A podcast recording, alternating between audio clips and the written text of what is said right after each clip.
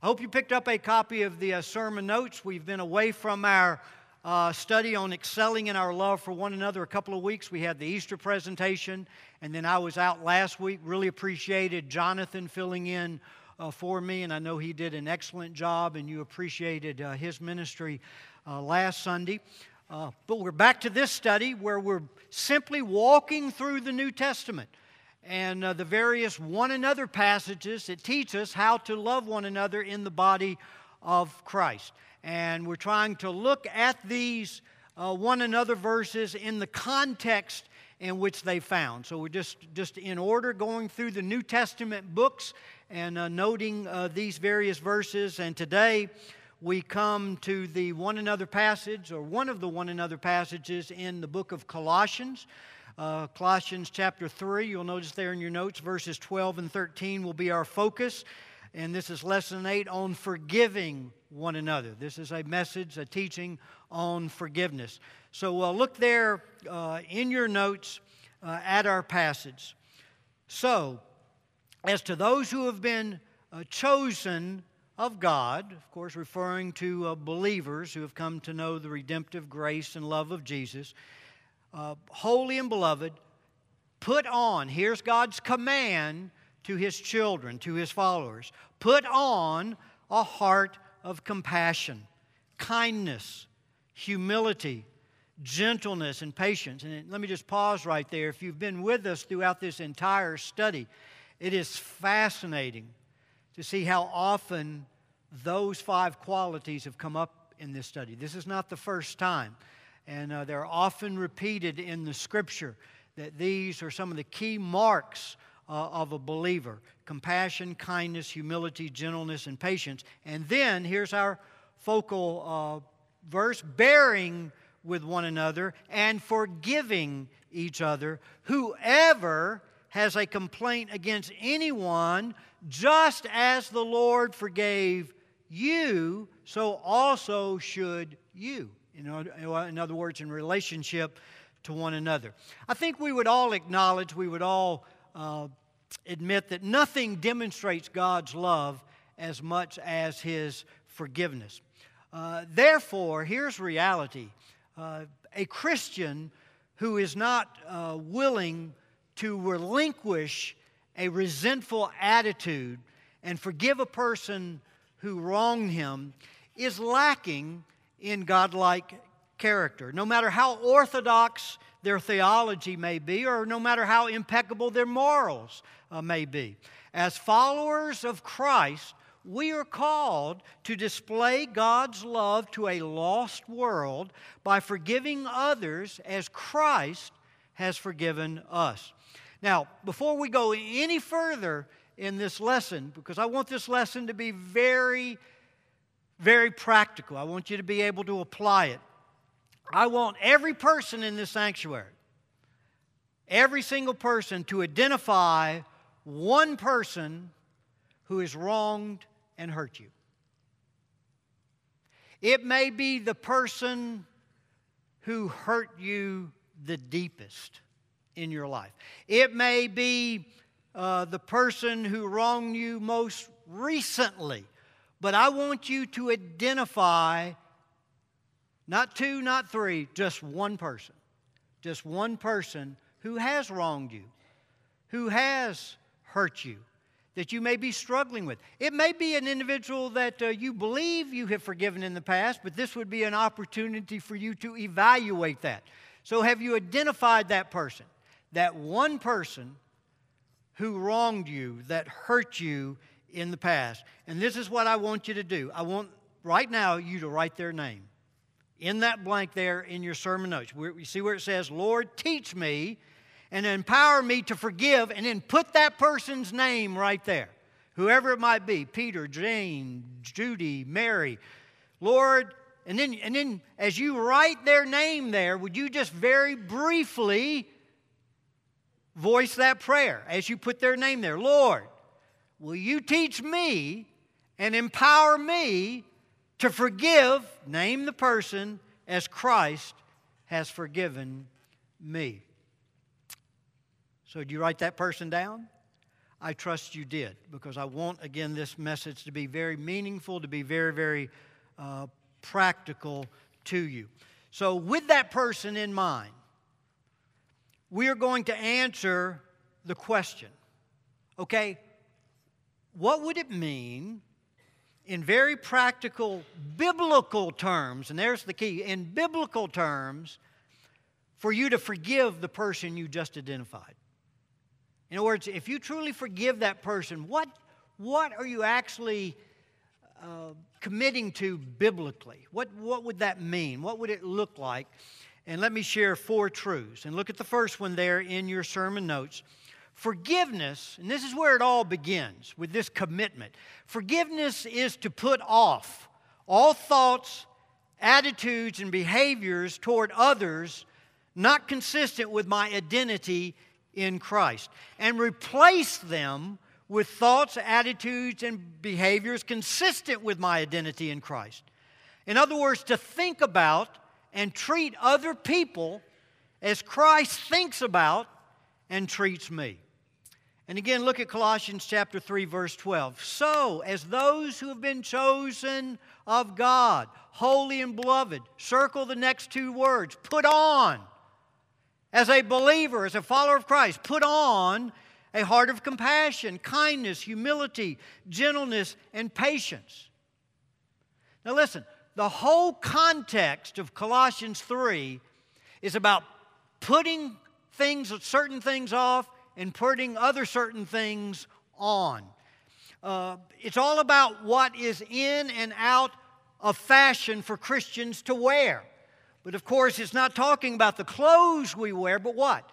The attitudes and the behaviors we wear. Uh, what's being admonished of us in this passage is that we are to put off the grave clothes of our past lives in sin, and we are to put on the clean garments of our new lives in Christ. Through the person of the Holy Spirit, who lives within the heart of every believer. We have the power to put off bitterness and to put on forgiveness. And what we need to understand is this. And listen very, very carefully. This is so important. Putting off bitterness and putting on forgiveness never begins at an emotional level. In other words, if you're waiting to feel like forgiving the person who hurt you before you forgive them, you'll be waiting forever. And forgiveness will never be extended. Forgiveness begins by bringing all your thoughts, attitudes, and behaviors toward the person who wronged you captive to Christ. Now, you say, how do you do that? How do you do that? Well, first, this is where it begins. Do you really believe that God is sovereign? Do you really believe that God has given us the promise in Romans 8 28 and 29 that He calls, not that He causes everything that happens, but He has the ability to what? Cause everything to work for our what? Good, our spiritual good. And in the context because we've been predestined to become conformed to the image of Jesus. In other words, in very simplistic terms, the promise, the ironclad guarantee that God gives to every believer is I love you so much. And we talked about that, uh, sang about that reckless love this morning that, that never lets us go, that will never fail us, that will never run out on us. He says, I love you so much. I've placed limitations on your life. And the limitation is this I will never, ever let any circumstance or person touch your life unless I know I can ultimately work it for your spiritual benefit in my greater glory. Unless I know I can use this person, as difficult as this person may be, to make you more like Christ, to learn to love as Christ loved, to learn to forgive as Christ forgave.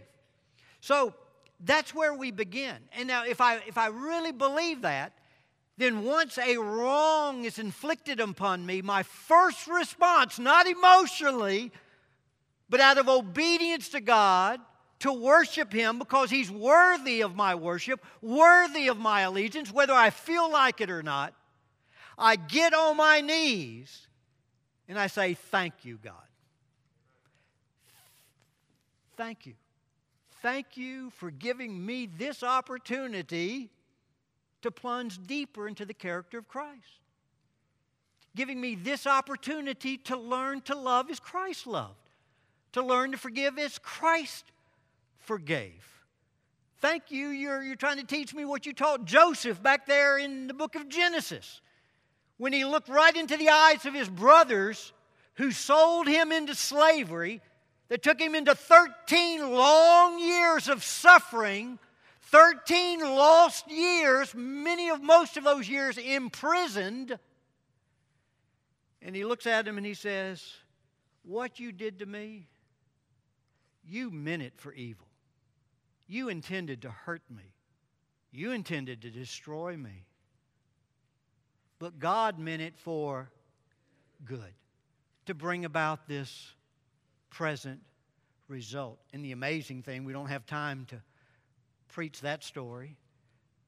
But when he says to bring about this present result, the present result was to save the very lives of the brothers and their families who had attempted to take him out. Because they gave birth what? To the nation of Israel that produced our Messiah. So that's where you begin. God, thank you for giving me the opportunity to learn to love and forgive like Christ. Then, you don't stop there. Then, as you continue on your knees before God, and whether you feel like it or not, it's not an emotional thing, it's a step of faith, an act of obedience, because He's worthy of your love, worthy of your worship. Then you ask God, okay, God, in relationship to this person, in relationship to this circumstance, are my thoughts or my attitudes or my behaviors towards the person who wronged me, are they in harmony with Christ's character? And that's where you need to be very honest and very transparent with God. Okay, God, thank you for giving me this opportunity to learn to love as Christ loved. Now, God, search my heart. Try me, test me, examine me are my thoughts or my attitudes or my behaviors towards this person who wronged me? Are, are, are those thoughts, attitudes, and behaviors in harmony with the character of Christ? And because God loves you, He'll begin showing you where things are out of line, where there is bitterness, where there is resentment, where there is anger. So that leads you to the next thing you have to do. Then you must make a choice. And no one can make it for you. It's a choice that you have to make before God. And ultimately, it's a choice of whether you will worship Him or not, whether you will love Him or not, whether you will obey Him or not. But you make a choice to stop dwelling on all thoughts, attitudes, and behaviors that are displeasing to God, and then to replace the sinful thoughts with God's truth, the un- unloving attitudes with Christ's attitude, and all unloving behaviors with obedience to Christ. And you have the power to make that choice. God's created you, you cannot think on two things at the same time. Now, Satan has the ability to throw those fiery darts in, and you're going to be constantly uh, tempted in this area. But it's like the old reformer Martin Luther said I may not can stop the birds from flying over my head, but I can stop them from building a nest in my hair. So I do have a choice. Yes, when I'm wrong, when I'm hurt, uh, it, it's going to be difficult. And I'll be tempted with thoughts of resentment and bitterness and anger. But what I'm saying is, I have to make a choice to nip that in the bud. I'm not going to allow myself to dwell on that. I'm not going to allow myself to run in that direction. The moment the temptation comes, those thoughts come, so those nasty attitudes or the, the behaviors where I want to strike back, no, I turn to God's truth. And I begin to focus on His Word, on the loveliness of Christ and His forgiveness and what He's called me, what He's called me to do. And then finally, I have to be committed to consistently, consistently practice this as, as an expression of worship. See, one of the big problems we have in this area of forgiveness, we think it's a sort of a one and done type thing. You know, somebody wrongs me, hurts me, oh, I forgive them, forgive, you know, I forgive you, and everything's okay. Oh, no. I wish it was that easy. But in the frailty of our humanity and sinful condition, I mean, we're, we're, we haven't arrived yet, eh, right? Not until we see Jesus face to face. There's going to be that constant struggle with the flesh, that constant struggle with sin. I'm going to be constantly tempted not to walk in that forgiveness, not to practice that forgiveness. Uh, I remember reading, uh, I, I, I, tried to find the quote and I could not. It's such a powerful quote. It's C.S. Lewis. And he talked about the fact of someone who had deeply wronged him and, and, and, and had hurt him. And he, and he talked about the fact that he literally had to practice exactly what we're talking about. Just as an act of faith, as an act of obedience, for about two or three years before his emotions even began to catch up. And that's what I'm talking about. We do this out of an attitude of love for Jesus. Look at the second truth about forgiveness forgiveness is surrendering to God. That's that blank you want to put it, fill in there. Forgiveness is surrendering to God the desire to hurt the person who hurt me. This is one of the earliest steps in forgiveness. God, thank you for the opportunity to learn to love as you loved. Lord, examine me. Make sure all my thoughts, attitudes, and behaviors going forward are in harmony with the character of Christ. Give me the grace to replace all that which is evil with that which is good, all that which is error with that which is your truth. And then, Lord, I know the first step is I have to surrender to you the desire to hurt this person for hurting me.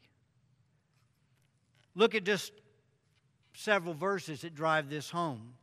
Uh, going to our main passage, Colossians 3:13, it says, bearing with one another. That word bearing there can be translated to hold back.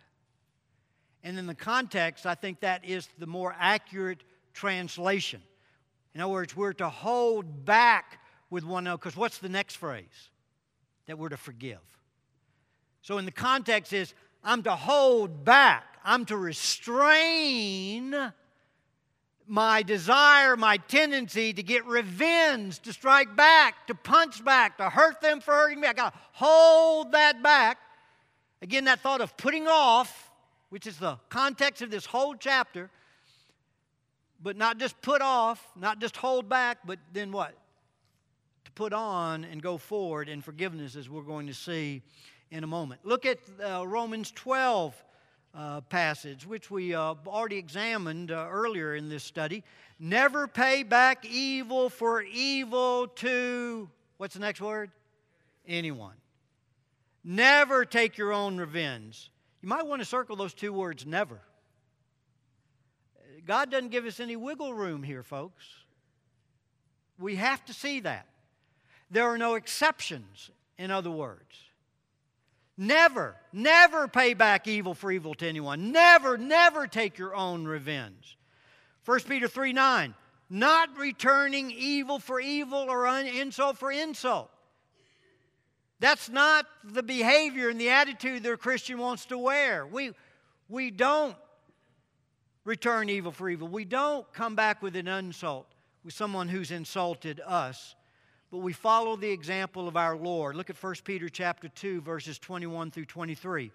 For you, you believer, you follower of Christ, you've been called for this purpose. What purpose? Since Christ also suffered for you, leaving you an example for you what? What's it say? To what? To what? Follow. Follow what? In his steps who committed no sin, nor was any deceit found in his mouth. And while being reviled, he did not revile in return. While suffering, he uttered no threats, but kept entrusting himself to him who judges righteously. Amen? So, what gives me the power to forgive is my relationship with Christ as I entrust my life to him. Again, surrendering that desire to hurt the person for hurting me, entrusting my life to God for safekeeping. Again, confident He won't let anything touch me that ultimately is going to harm me if I just trust Him. He'll eventually cause it to work for my greater good and His greater purposes in my life. And also, notice, I, I, wish we had more time to talk about this. Notice, entrusting himself to him who judges what?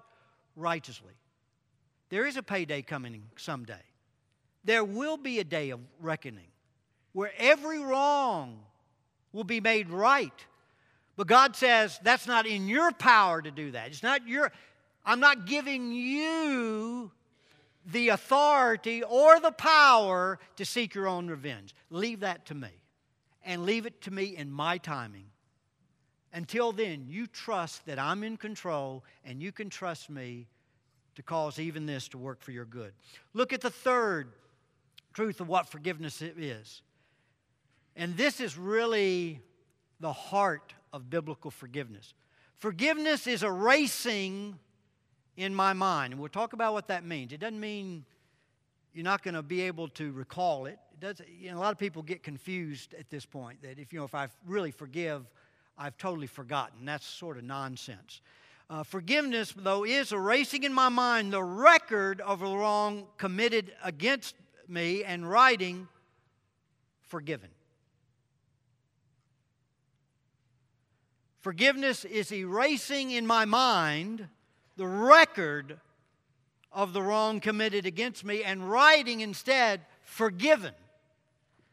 Look at Colossians 3:13b, forgiving each other whoever has a complaint against anyone. Do you have a complaint against anybody? God says you're obligated to forgive them. Look at 1 Corinthians 13:5. Love does not take into account a wrong suffered. The phrase translated take into account is one word in the Greek text. It's the word logizomai. It is a bookkeeping term. That's exactly what it is an accountant's term, a bookkeeping term, which refers to making a permanent entry into a ledger that can be consulted when collecting a debt. That's what the word is a bookkeeping term, an accountant's term that refers to making a permanent entry into a ledger that can be consulted when collecting a debt. But notice, love does not take into account wrong suffered because love is about what? Count, canceling debts, not collecting them. Look at Proverbs 17 9. He who covers a transgression seeks love, but he who repeats constantly brings the offense up, repeats a matter, separates even intimate friends. And then look at Hebrews 10. This uh, help us understand what forgiveness is. Hebrews 10, verses 17 and 18. He, God, then says, and their sins and their lawless deeds I will remember no more nor where there is forgiveness of these things. Now, where there is forgiveness of these things, there is no longer any offering for sin. In other words, when God says, I will not remember their sins anymore, God's omniscient. It doesn't mean that He can't recall your past life and the failures and the mistakes that you made. So when He says, I will remember their sins no more, what He's saying is, I'm not going to ever again throw their sins back into their face. I'm not going to allow their past failures to change my love towards them. I will love them with a love that will never fail them, that will never run out on them, that will never give up on them, that will always continue to pursue them. But yes, a love that will not let them off because I want to shape them into the very character of, of Jesus Christ. So when God says, again, I'll remember your sins, Andy, no more, again, He can recall all my past failures, all my past sin, but He said, Andy, I'm not going to hold that between us any longer because Jesus has paid for that penalty. Jesus has canceled the debt. And therefore, I can know fellowship with you. I can know harmony and a relationship with you. Look at Ephesians 4. Now we bring it home to us 31 and 32. Let all bitterness and wrath and anger and clamor and slander be put away from you along with all malice, and be kind to one another, tender hearted, forgiving each other, just as God in Christ has also forgiven you. So again, we're back to this thought. Forgiveness is a process, and yes, it will be a battle. So when I say we erase the record of the wrong in our mind and write forgiveness, I'm saying as I walk along and I'm tempted to recall the wrong that was committed against me and to recall it in such a way to inflame emotions that are not appropriate, that I know is going to uh, lead me to put up a wall instead of trying to build a bridge to this individual. See, at that point, I say, no, forgiven. Yeah, I made a choice to forgive. And I, and, I, and I wrote that in the ledger forgiven, debt canceled. So I can't go back now and try to collect that. That would be wrong of me, wrong of me before God. So forgiven. Look at the key truth. This next uh, paragraph right there in your notes, I think, is so vitally important.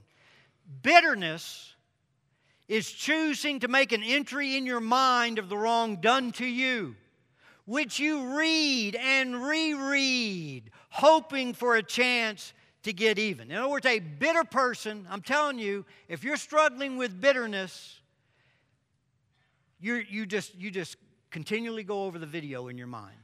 You can remember every single stinking detail that just that you use to bolster, to justify your reasons to, to, to run away from this person or to attack this person or whatever it might be. So, bitterness is choosing to make an entry in your mind of the wrong done to you, which you read and reread, hoping for a chance to get even. Forgiveness is choosing not to take into account the wrong suffered by making a promise to God that's the heart of forgiveness. It is a promise that I make to God. And what is the promise? Not to hold the wrong against my offender. God, I choose to forgive this person who wronged me.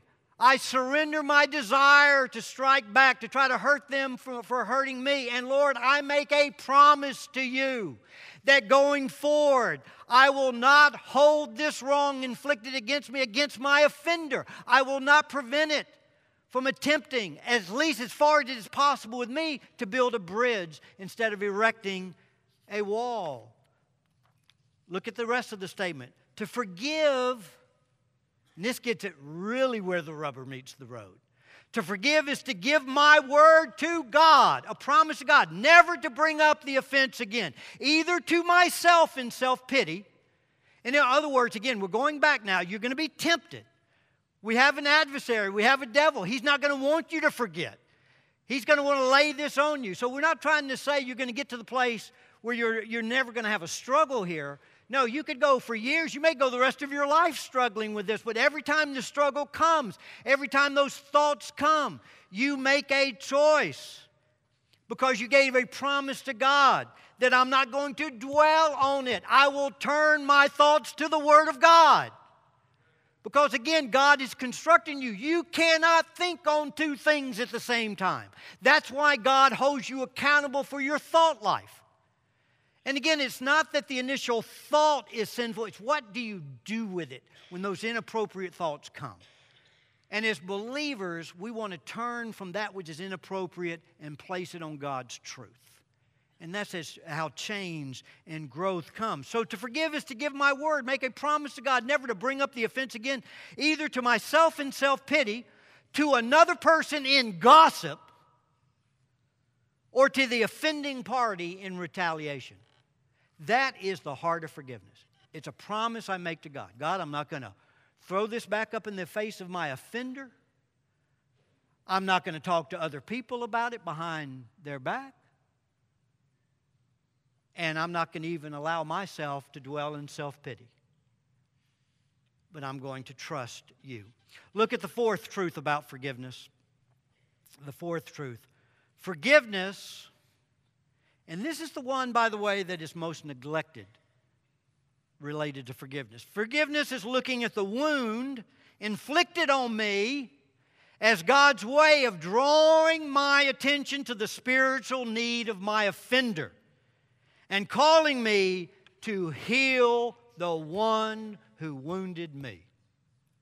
Again, as far as it's possible with me, I can't dictate the other person's response. I mean, Jesus was perfect love. Jesus said, what, even on the cross as he's suffering, Father, and he said it over and over again Father, forgive them. Father, forgive them. Father, forgive them.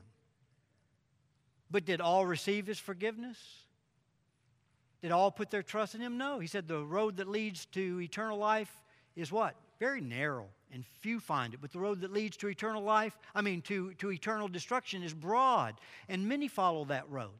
So I, I don't know how my offender is going to respond, but the one thing I need to see, because I've been called to follow Jesus, to follow in his footsteps, God wants to use the wound inflicted on me to draw my attention to the spiritual need of the one who offended me. And God is calling me to be his tool to heal the one who has wounded me.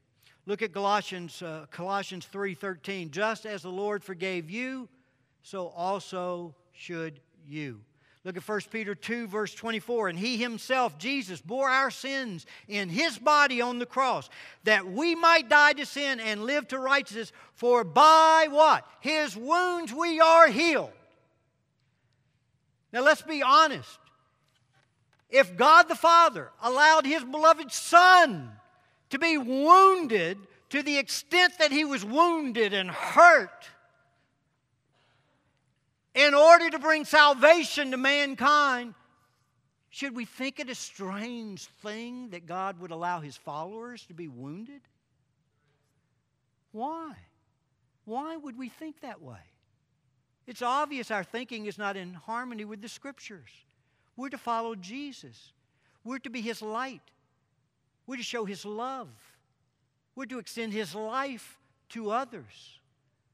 So even as our master was wounded, in order to bring healing to those who offended him, and praise God, you had even the example of what? The centurion at the foot of the cross said, What? Truly, this was the Son of God. You had the thief on the cross who put his faith in him. Jesus said, What? Today, this very day, you'll be with me in paradise. And through his wounds, not only were those two individuals healed, but if you know Jesus today, you are healed through that same through that same wound. Look at 1 Peter 3 9. Not re- we talked about this earlier, but look at the rest of the verse. Not returning evil for evil or insult for insult. That's what we hold back, that's what we restrain. But giving a blessing instead. For you were, look at this word again, called for the very purpose that you might inherit a blessing. In other words, in the context, when you get hurt, when somebody blows you away and you get wounded and you become devastated, he says, never return evil for evil. Don't bring or insult for insult, but I've called you to give a blessing instead. And as you give a blessing, as you obey me, I'm going to bless you beyond anything that you could ever believe in terms of your spiritual growth and your spiritual life.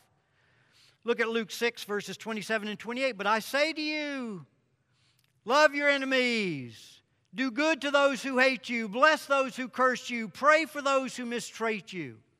Let me give you a beautiful illustration of this. This is a true story of a young man named uh, Aaron. Aaron was a young uh, seminary student who was at um, uh, Trinity Evangel- uh, uh, Evangelical, uh, Evangelical. Yeah, thank you uh, getting tongue tied seminary. Um, I got back real, real late last night, so I'm not all here yet. Uh, he, he, was a seminary student, and uh, he was uh, completing one year, and he was looking for a summer job, and he attempted to find some ministry opportunity in, in, a, in a church or some mission organization, and just sort of came up empty. So he ended up driving a bus in Chicago for the summer to make money, uh, to pay off his bills for the next year. But he was driving a bus in South Side Chicago. Now, if you know anything about Chicago, uh, South Side is the worst area there in the city. My daughter Carrie uh, was a missionary in the South Side of Chicago uh, through Campus Crusade, or what we call uh, Cru now. I'll never forget the first time Kathy and I visited her, and where she was living, she said, "Well, right across the street, that's a crack house." And, uh, and then the day we were there, a huge riot had broken out in the high school that was just about a quarter of a mile from where she was at. And, uh, and they constantly were hearing gunfire, uh, gunshots. Uh, Carrie said it was so funny. She said, you know, when she first got there, you know, she'd be out in the community and hear some of those gunshots, and she'd be doing this. And said the residents, they don't even flinch. Uh, they're, they're, they're, so used, they're so used to it.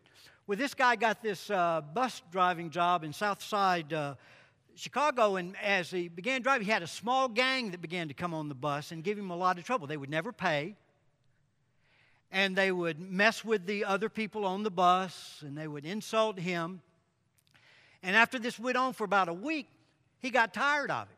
And these guys had gotten on the bus, and he saw this policeman on a corner. He pulled his bus over, had the policeman come in, said, Hey, these guys have never paid.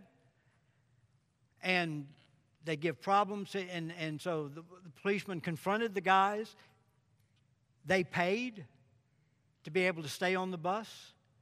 And then the terrible thing was the policeman got off the bus. And they continued. Uh, we're around a couple of corners, and at one of the stops, uh, that small gang assaulted this young man. Uh, and uh, when he came to, he was knocked unconscious. When he came to, he was all bloodied.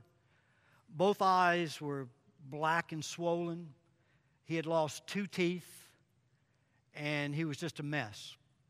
Well, with the help of that policeman who had confronted them, and because some of the uh, riders on the bus were willing to testify, that policeman was able to round up uh, most of those gang members and uh, they were taken to court. Aaron was there, uh, had to be there as a, uh, as a witness. And uh, the entire gang, they pleaded guilty to the, to the charges because they knew there's no way they were going to get out of this with uh, the policeman being there, the bus driver, and other, other witnesses. And, uh, and, and you need to put this in the backdrop of how terribly Aaron struggled after this offense was committed to them. Uh, this is his quote. We're, we're explaining how he struggled. How can this be? Where's God in all of this? I genuinely, genuinely want to serve him. I, I prayed for ministry. I was willing to serve him anywhere, do, doing anything, and this is the thanks I get?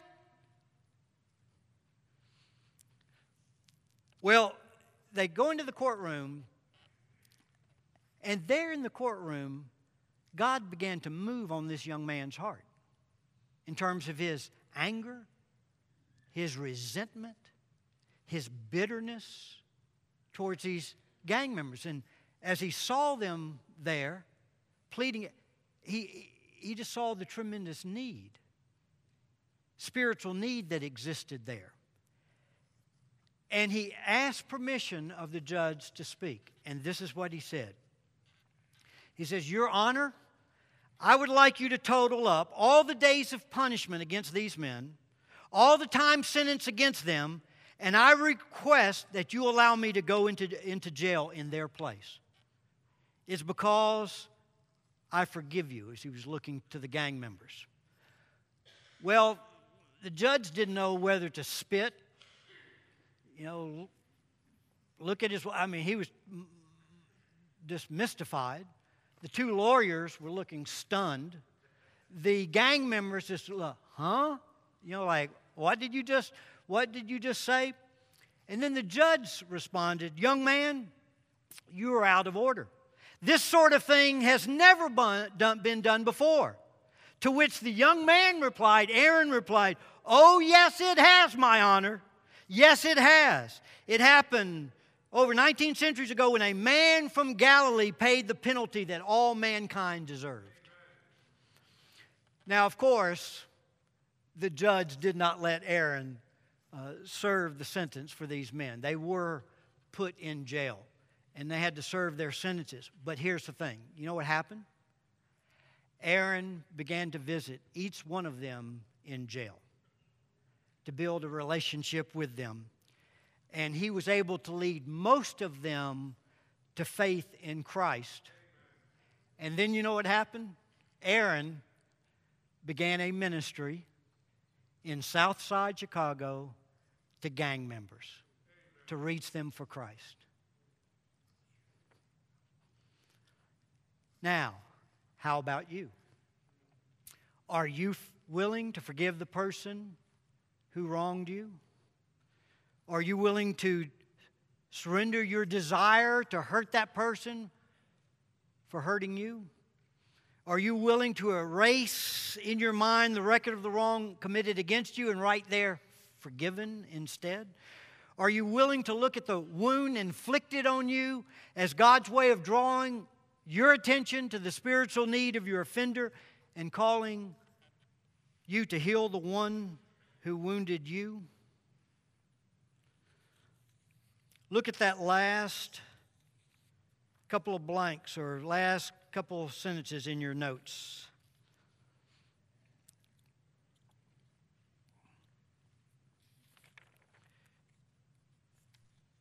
To forgive or not to forgive? That's a choice you have, right? To forgive or not to forgive. Now, we don't have time. I would like to have taken you to this wonderful parable in Matthew 18. But let me just put it in simple terms going to the next blank.